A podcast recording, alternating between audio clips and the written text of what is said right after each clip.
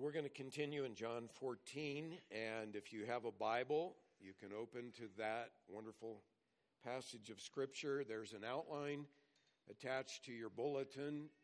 If you didn't get one and want to get up and grab one, feel free. There are also printed messages at both exits, and you can grab one of those now or later if you'd like. And all of those are on the church uh, website as well. John chapter 14, I'm going to cover a bigger chunk this morning than I normally do, but kind of all fits together. Um, verses 1 through 11. Do not let your heart be troubled. Believe in God, believe also in me. In my Father's house are many dwelling places. If it were not so, I would have told you, for I go to prepare a place for you. If I go and prepare a place for you, I will come again and receive you to myself, that where I am, there you may be also. And you know the way where I'm going. Thomas said to him, Lord, we don't know where you're going. How do we know the way? Jesus said to him, I am the way and the truth and the life. No one comes to the Father but through me. If you had known me, you would have known my Father also. From now on, you know him and have seen him. Philip said to him, Lord, show us the Father, and it's enough for us. Jesus said to him, Have I been so long with you, Philip, and you have not, or yet you have not come to know me? He who has seen me has seen the Father. How can you say, Show us the Father? Do you not believe that I am in the Father and the Father is in me? The words that I say to you, I do not speak on my own initiative, but the Father abiding in me does his works. Believe me that I am in the Father and the Father is in me. Otherwise, believe because of the works themselves. According to uh, USA Today, more than 20%, it's one out of five, American adults took at least one drug for conditions like anxiety and depression in the year 2010, including more than one in four women. So, more women than men are taking those medications. The Anxiety and Depression Association of America reports anxiety disorders are the most common mental illness in the United States, affecting 40 million adults in the United States age 18 and older, which represents 18% of the U.S. adult population. I realize that some of you have taken, or perhaps even currently are taking, such medications for anxiety or depression. And uh, I am not a medical doctor, and I am quick to recognize there are many complex factors, physiological sometimes, that affect our mental condition. And I am not recommending that you go off any medication without first getting a doctor's consent. But at the same time, I'm going to suggest something radical here, and that is that you think carefully about whether or not you have truly laid hold of what Jesus promises here. He promises a cure for troubled hearts. And that cure is this faith in Christ's person and hope in Christ's promise will comfort your troubled heart. Now, I know some of you are immediately thinking, well, that's overly simplistic. I mean, come on. You know, that, that's a nice thought, but it's impractical and it's totally out of touch with reality. But before you go there, let me remind you these are not my words, these are the words of the Lord Jesus Christ to troubled hearts. And either Jesus' words are true or they're not true. And so I would ask you to consider whether perhaps you haven't wrestled enough to apply Jesus' words when your heart is troubled before you conclude that they're overly simplistic or that they're impractical. And I also would point out that Jesus' words have given genuine comfort to millions of believers who have gone through horrific trials in the last 2,000 years of church history torture and martyrdom, and all manner of uh, trials, losing children, and so on.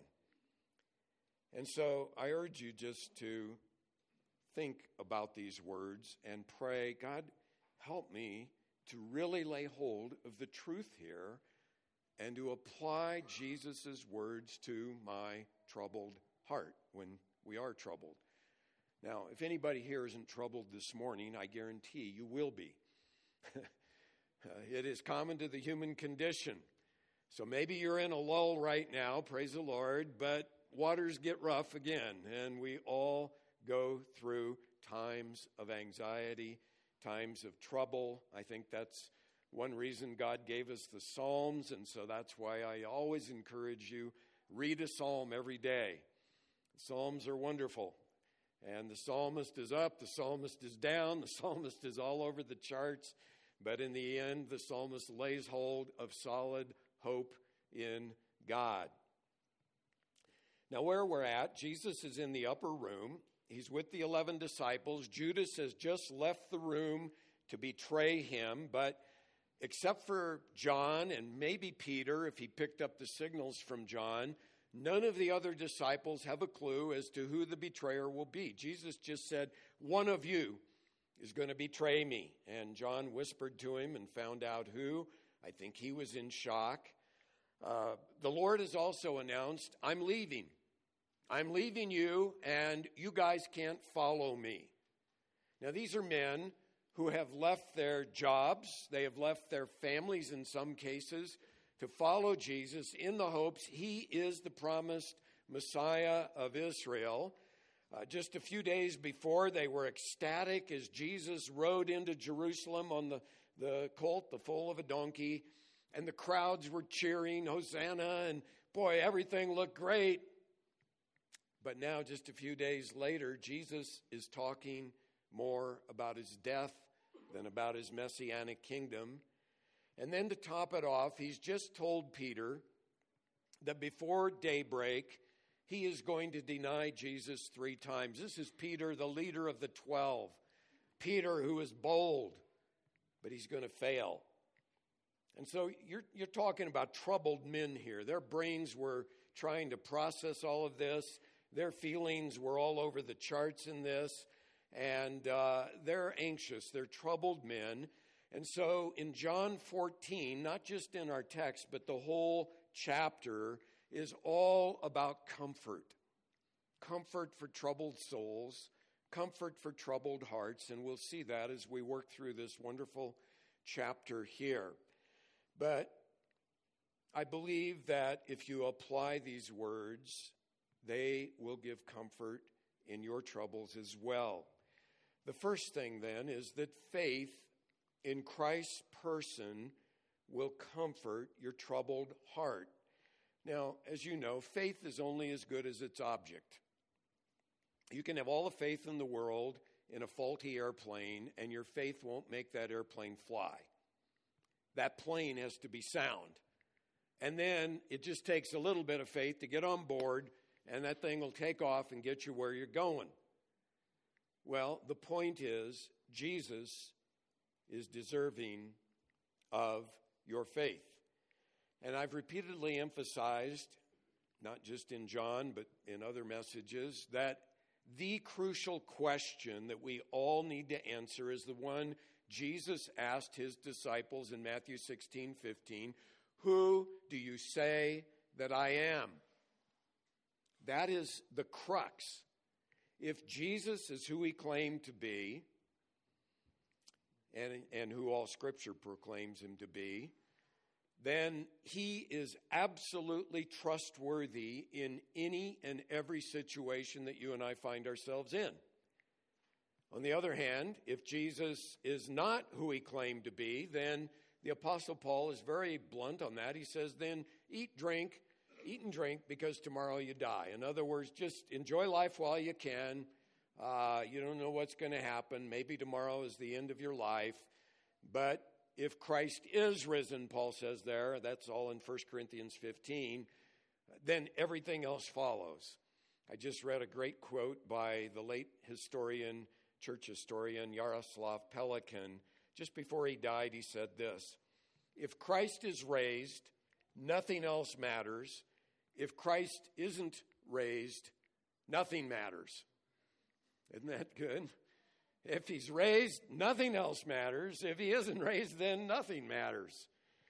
Uh, but Jesus here makes four claims to show us that he is trustworthy. First of all, in verse 1, Jesus claims that he deserves equal faith with God. Verse 1 Do not let your heart be troubled. Believe in God, believe also in me. Now, there are several legitimate ways to translate that verse in uh, because the Greek, the indicative and the imperative of the word believe are identical. You have to go by context to know is it saying you do believe or believe? And so there are a variation.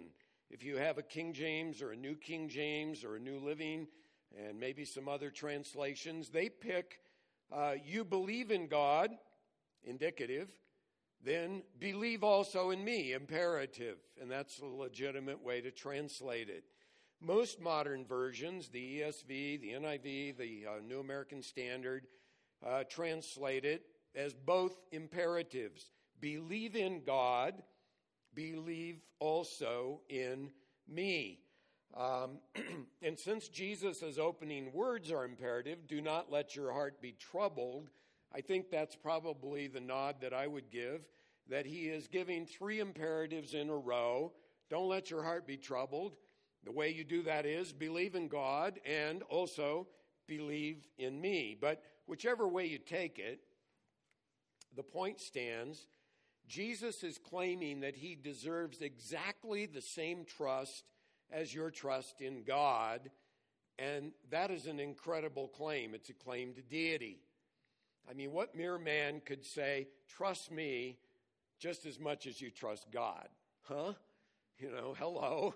We're all fallible.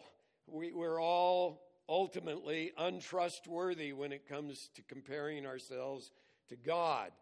Alexander Maclaren uh, wrote the peculiarity of his call to the world is believe in me.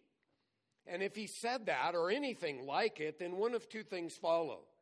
Either he was wrong, and then he was a crazy enthusiast, only to be acquitted of blasphemy because convicted of insanity, or else, or else he was God manifest in the flesh. Now, in verse 9, Jesus is going to go on and affirm if you've seen me, you've seen God, the Father. And so you can't separate faith in God from faith in Jesus um, because Jesus is the eternal Son of God. As we saw in John chapter 1, He is the Word who was in the beginning with God. Through Jesus, He created all things. As we've seen here in the events leading up to His death, Jesus was in control of all the minor details that led up to his death at precisely the moment uh, of the Passover. And so the point is, you can trust him in whatever circumstances you are facing because he is the sovereign Lord. Nothing escapes his gaze, and nothing is outside of his sovereign permission. The second claim that Jesus makes is that he claims to be the exclusive way to God. Now, I'll come back to verses 2 and 3 uh, in a minute, where Jesus promises that he's going to um, prepare a place for us in heaven, that he'll come again. But you notice then in verses 4 through 6, he says, And you know the way where I am going. Thomas says to him, Lord, we don't know where you're going. How can we know the way? Jesus replied, said to him, I am the way and the truth and the life. No one comes to the Father but through me. I am glad that sometimes the disciples asked dense and stupid questions because we get some great answers from Jesus that we otherwise would not have. We'll see another one down in verse 8 with Philip here in this text.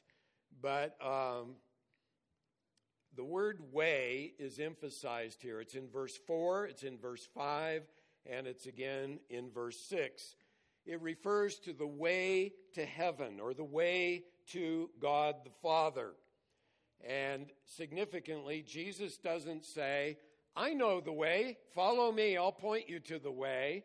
Jesus says, I am the way.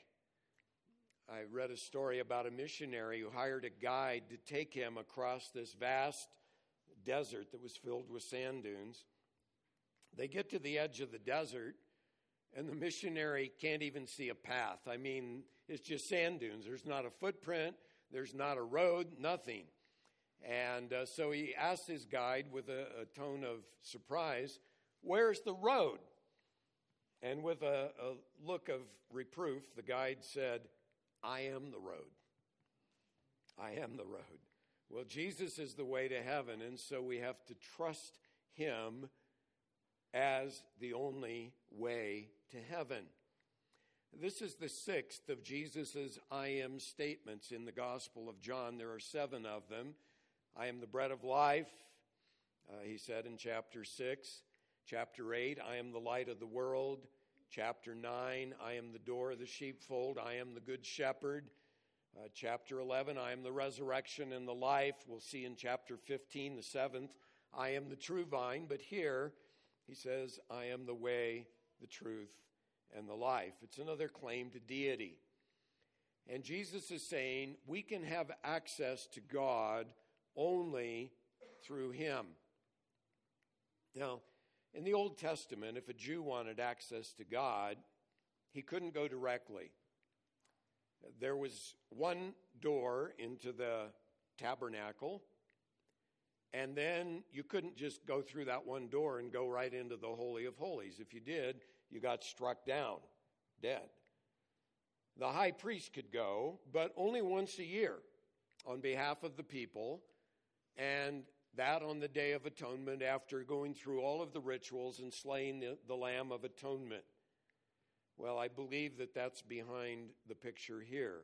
Jesus is our high priest, and he didn't slay a lamb to go in before us to the presence of God. He gave himself as our Lamb of Atonement. He is the Lamb of God who takes away our sin. And so Jesus is the way into that Holy of Holies, into God's presence. And we can only come through Him. Jesus also claims in verse 6 I am the truth. He again didn't say, I can teach you the truth, although that was true. He could. But he said, I am the truth. And in this context, he means that he is totally dependable, but also he means He's the only true way of salvation. Um, Jesus is the manifestation of the eternal God who is the truth, God of truth. And so it means we can only know ultimate reality through knowing Jesus Christ. Um, Jesus also says, I am the life. And again, he doesn't say, I can tell you how you can have life but he makes this bold claim I am the life. In John 5 26, we saw Jesus said, For just as the Father has life in himself, even so he gave to the Son also to have life in himself. And then just a few verses earlier, because Jesus has life in himself, he said that he gives life to whom he wishes. As you know, because of sin, the entire human race is alienated from God and is spiritually dead. And so, what we need is not just a boost, we need life, we need resurrection. And that's what the gospel is all about. We can have eternal life only by coming through Jesus Christ to God the Father. And as Jesus will go on to say in John 17 3, eternal life consists of knowing God the Father and Jesus Christ, whom He sent. Now, there are three articles that are repeated here. Jesus says, I am the way, not a way. I am the truth, not a truth. I am the life, not a life. And that alone would point to the exclusivity of his claim. But then he cinches it at the end of the verse No one comes to the Father but through me. It's exclusive. It means he is the only way to God. And Peter certainly picked up on that because uh, when he testified to the Jewish Sanhedrin in Acts 4:12, he said, "And there is salvation in no one else." Uh, he adds, "For there is no other name under heaven that has been given among men by which we must be saved." So Jesus is the exclusive way. Now, I think you know that flies in the face of our postmodern era that we live in, uh, in two ways at least. Number one, this shows us that there is such a thing as absolute truth in the spiritual realm. Truth is not relative. And secondly, it shows that Jesus is the only absolute truth in the spiritual realm. There are not many truths, take your pick. There is one truth, and that's Jesus. And you know, people in the world today don't have a problem if you say, well, Jesus is a way to God. They'll say, that's fine. Glad you got your way. Or if you say, well, Jesus is my Savior, they'll say, well, good. I'm glad that that works for you. I have my own way.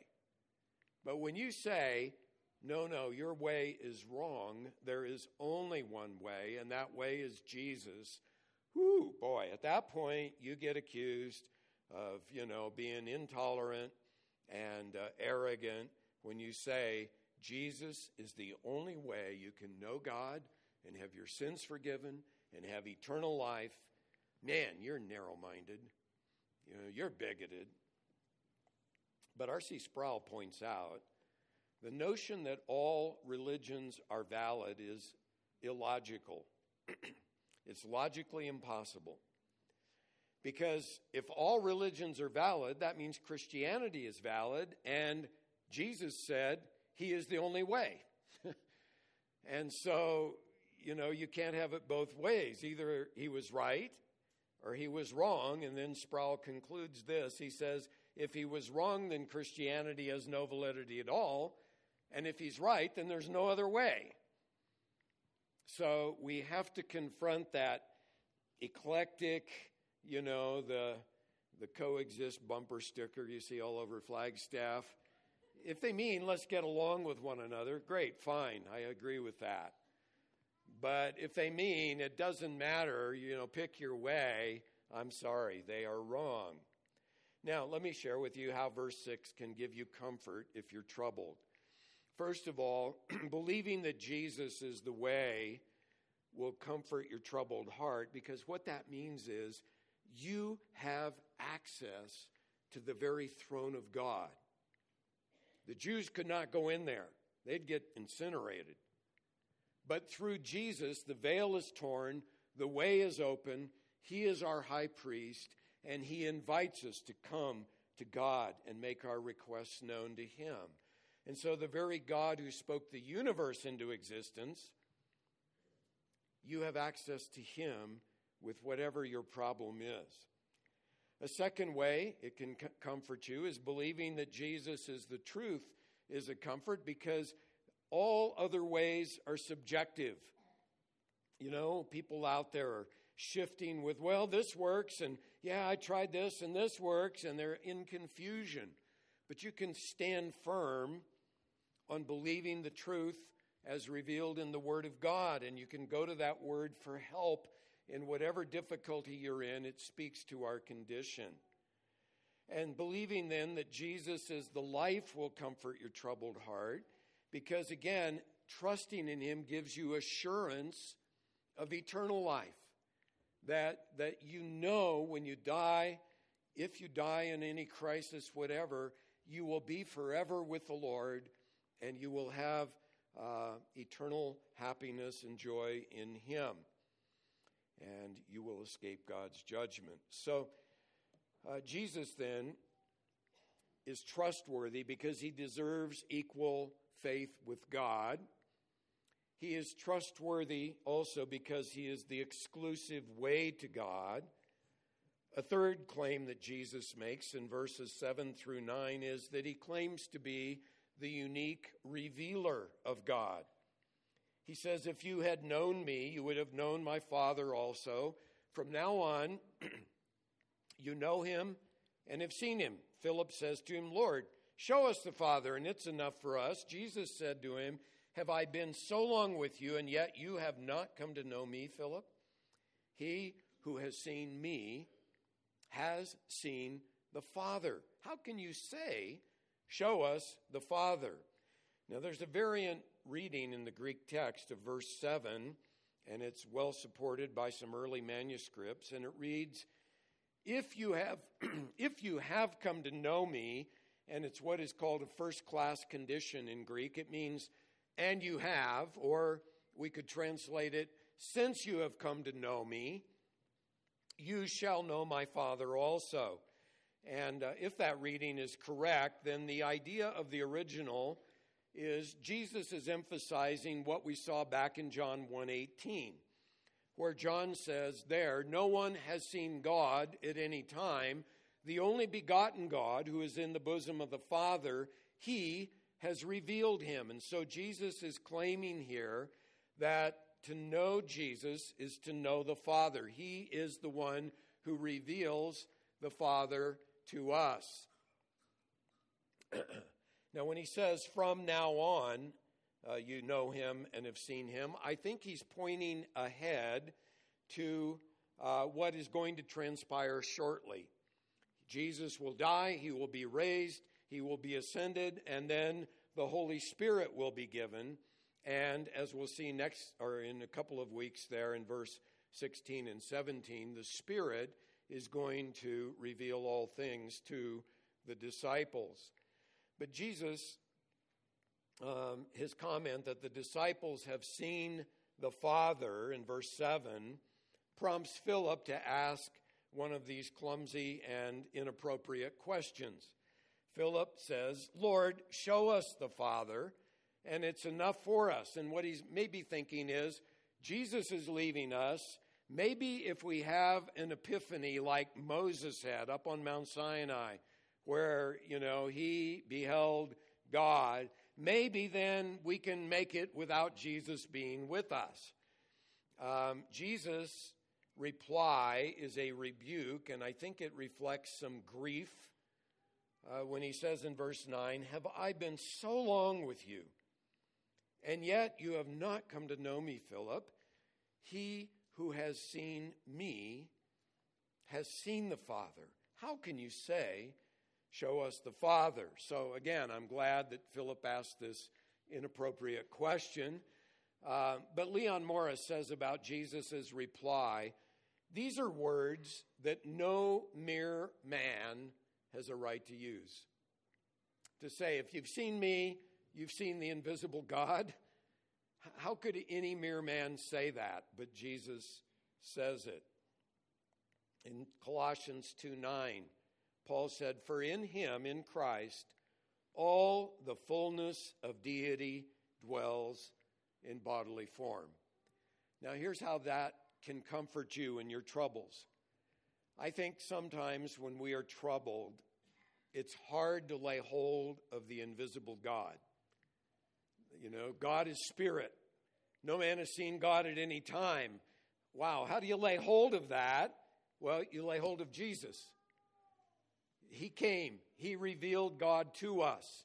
We have the record of the trials He went through, the troubles He endured, uh, the teaching He gave us. All of that is in our Bible. So if you have trouble laying hold of, well, God is kind of nebulous in my thinking, lay hold of Jesus because to believe in Jesus is to believe in God. And Jesus, as our tender high priest, reveals to us all of God's mercy. And uh, he is our access to the Father. So, Jesus then is trustworthy because he claims equal trust with God. He's trustworthy because he says he's the exclusive way to God. He's trustworthy in the third place because he is the unique revealer of God. And then finally, Jesus claims to be in intimate union with the Father in verses 10 and 11. Do you not believe? Notice the emphasis on believe in these verses.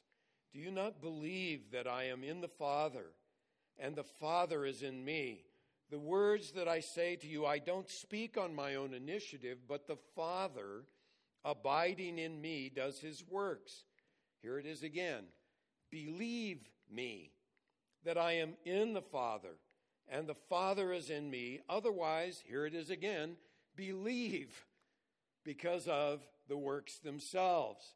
Now that brings us back full circle to verse 1, doesn't it? You believe in God or believe in God, believe also in me. To believe in Jesus is to believe in the Father because he's saying the two are in this inseparable union. The Bible is clear that there is one God who subsists in three co equal eternal persons the Father, the Son, and the Holy Spirit. And we have the Trinity in our text and in the context. Jesus and the Father are in verse 10. When we get down to verses 16 and 17, uh, we will see the Holy Spirit as well. And so Jesus reveals the Father to us, and the Spirit reveals Christ to us. That's their role. But the point is to know Jesus is to know God. Now, Jesus gives two reasons that we should believe that he is in intimate union with the Father his words and his works. Um, Jesus says he didn't make up what he taught, he was merely repeating the words of the Father. And in saying that, he's just repeating what we already heard back him say back in chapter 8 in verse 26. He's contending here with his critics, his enemies, and he says this, I have many things to speak and to judge concerning you, but he who sent me is true, and the things which I heard from him, these I speak to the world. And then two verses later, he repeats it When you lift up the Son of Man, then you will know that I am, literally, and I do nothing on my own initiative, but I speak these things as the Father taught me. And so Jesus' words confirm he is in intimate union with the Father. Everything he says is from the Father. He doesn't make up a single thing on his own. Then also, not Jesus' words, but also his works. His works prove that he's in intimate union with the Father, he says here. And his works refer to everything he did, but I think there's a special emphasis on his miracles. Now, skeptics, of course, challenge the miracles of Jesus. Well, that was an era where everybody could believe in miracles, but we're more scientific and so on. And uh, they will say, Well, I've never seen a miracle. Well, how do, how do we know the miracles Jesus did actually happened? They were confirmed by numerous credible eyewitness testimony. And furthermore, those eyewitnesses were so convinced of the truth of the miracles, especially the resurrection, that most of them went on and laid down their lives for that truth rather than deny it. So there's good reason when a skeptic or a, a critic, well, show me a miracle and I'll believe, the answer is no, you wouldn't, because you're not willing to repent.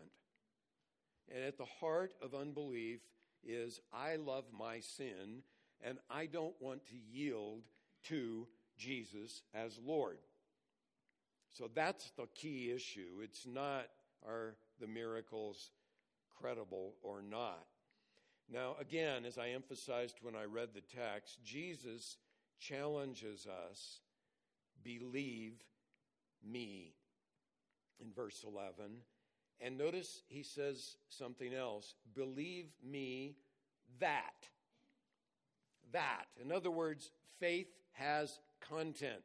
It's not a vague, I believe for every star that falls, a flower grows, or however that song goes. That's all mush. You know, it's not based on truth. There is specific content to our faith, content that Jesus revealed to us. And specifically, we are to believe what Jesus claims here in this text that he deserves equal faith with God. Uh, we are to believe that Jesus is the exclusive way to God. We are to believe that he is the unique revealer of God. We are to believe that he is in intimate, indissoluble union with the Father, with God. And then Jesus says, if you can't believe my words alone, at least believe because of my works.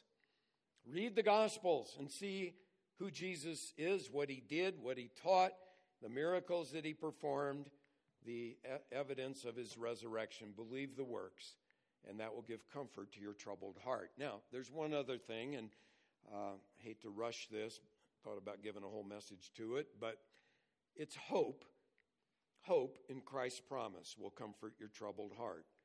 So, belief in Christ's person, hope in Christ's promise. Verses 2 and 3 is our focus here. In my Father's house, there are many dwelling places. If it were not so, I would have told you.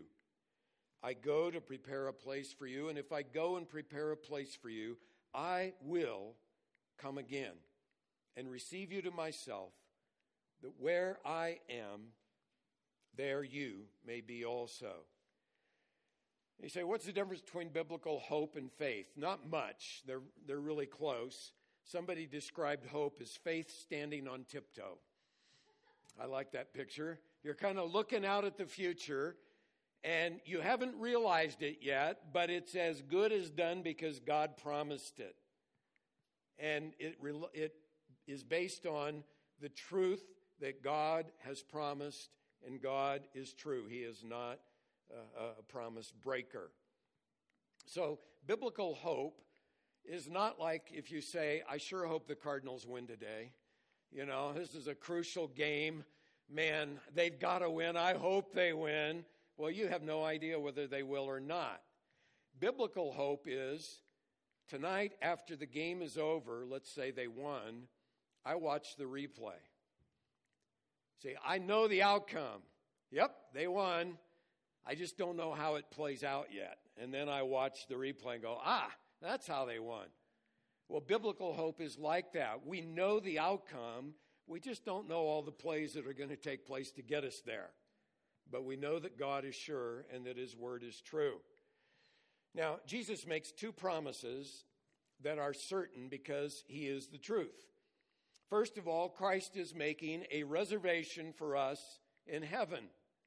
And the picture here, some of you may have the old King James that said there are many mansions. It's not quite accurate. You know, there's, you ever drive through Beverly Hills and there's a mansion here and a mansion over there and they're all guarded. That's not the picture. The picture here was in the Oriental uh, system, a father would have a house, and when his children grew up and got married, he would add on rooms. And there would be a big compound where there was a courtyard in the middle, but the whole extended family would dwell together. And that's the picture here. And there are several comforting truths in that picture. First of all, it means that heaven is a real place. It's not just a figment of your imagination, and it's not you know, we're all going to be sitting on clouds strumming harps in our white robes with wings and all of that. No, it's a, it's a real place. A second comforting truth is this heaven is like going home.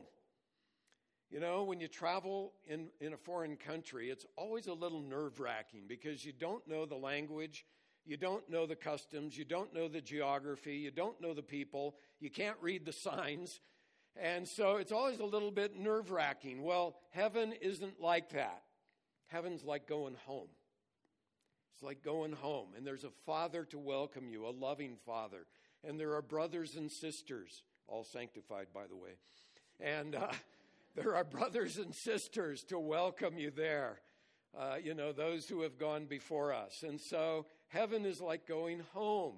And then, thirdly, Jesus is right there preparing a place for us now. Now, don't get the picture. He's up there with his carpenter's tools, you know, hammering and sawing and building rooms. I think this points to the fact that he is interceding on our behalf. He has saved us. We saw in John 6, I'm not going to lose a single one the Father gave me. And so he's preparing that place in that sense of he's our advocate. When we fail, he is pleading his blood before the Father to restore us and keep us. That's how he's preparing the place for us and preparing us for the place. But you know, whenever you travel, it's always comforting to know I've got a confirmed reservation. You know, I got the reservation confirmation number right here. I can walk in and say, You've got a room for me. You know, you're not going to be out in the cold that night, even if you come in late. And that's how this promise of heaven is. You have a reserved space for you in heaven with the Father. The second promise Christ makes is not only is he making a reservation for us in heaven, but he's going to make a return for us on earth. He says he will come again and receive us unto himself, that where he is, there we will be also. And so, whether we are alive when Christ comes, that would be our hope, or whether we die and go to heaven, the point is we'll be reunited with our loved ones, yes, but the better point is we will be with Jesus. We will be with him, that where I am, there you may be also. Isn't that a wonderful truth? Martin Luther is reputed to have said, I'd rather be in hell with Christ than in heaven without him. Of course, that's a contradictory statement because hell wouldn't be hell if Christ was there, and heaven wouldn't be heaven if Christ was there. I think that's what Luther meant. But the certainty that Christ is coming back bodily means terror for those who are not right with God through faith in him. The book of Revelation, chapter 19 and, chap- and verse 15, says that he's going to come to tread the winepress of the fierce wrath of God the Almighty. That'll be a terrifying day for those who are not covered by the blood of Christ. But his return is going to mean comfort for you and me if we have believed in Christ as our Savior and Lord. The Apostle Paul, you remember, wrote to the troubled Thessalonian people about the second coming of Christ. They, they were worried about, well, what about our loved ones who died? And where are they? And he, he gives that great uh, truth there in First uh, Thessalonians 4. And then here's his concluding bottom line, verse 18. Therefore, comfort one another with these words, with the words that Christ is coming for you and for me, and that all our loved ones will come with him. They will, we will all receive new resurrection bodies at the instant he comes, and we will be with the Lord. Now, as I conclude, let me just point out back in verse 1 do not let your heart be troubled. Here's the implication of that you can do something about your troubled heart. You aren't a victim of your emotions.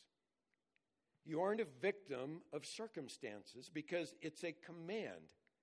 Jesus says, Don't let your heart be troubled. And then he tells you how, which I've been explaining. But that's good news. Because so many people, they're just swayed around and tossed around by all manner of emotions and, oh, all this happened to me. Don't let your heart be troubled. That's the command. And so we can do something to deal with our anxiety or with our troubled heart, namely, believe in Jesus as God, believe in his person, and hope in his promise. Believe in his person and hope in his promise. I love the Psalms, as I said, and I love Psalm 42 and 43. They're companion Psalms. And the psalmist is troubled and he's in despair. And you know what he does? He talks to himself. He talks to himself, Why are you in despair, O my soul? Why are you troubled within me? And then he gives this great answer. Verse 5 Hope in God, for I shall again praise him, the help of my countenance and my God. And the wonderful thing about John here is, we saw in chapter 13, Jesus became troubled as he contemplated the cross. And because Jesus was troubled for you and me, we don't need to be troubled by our circumstances. And so the next time you're troubled and anxious, before you run to the medicine cabinet and do what the world does and pop a pill, I'm just pleading with you stop and consider have I laid hold of the person of Jesus? And am I relying on the promise of Jesus? And I believe that faith in Jesus' person and hope in his promise will give you comfort when your soul is troubled. Father, I thank you for the Lord Jesus, who came to this troubled world and bore all of our sins and griefs in his body on the cross so that we don't have to face your wrath, your judgment, that we have the eternal hope of heaven. And Lord, the testimony of Christ is at stake when we as believers are troubled and the world may taunt us. We want to give witness to the world that believing in Christ is not in vain, that trusting in your promise gives genuine hope to those who are overwhelmed in circumstances, and that even though you slay us, Lord, our trust should be in you. That even if the ship goes down, we'll go down singing the doxology, but that you would be glorified through our faith in Christ and his person, through our hope in the promise that Christ gives that we will be with you very shortly. So I pray, Lord, if some of my brothers and sisters are troubled this morning, the spirit of comfort would comfort them. And I pray, Lord, if any are here and they're under the trouble of their sin and guilt, that you would show them that there is mercy at the cross for every sinner who trusts in Jesus. We pray in his name. Amen.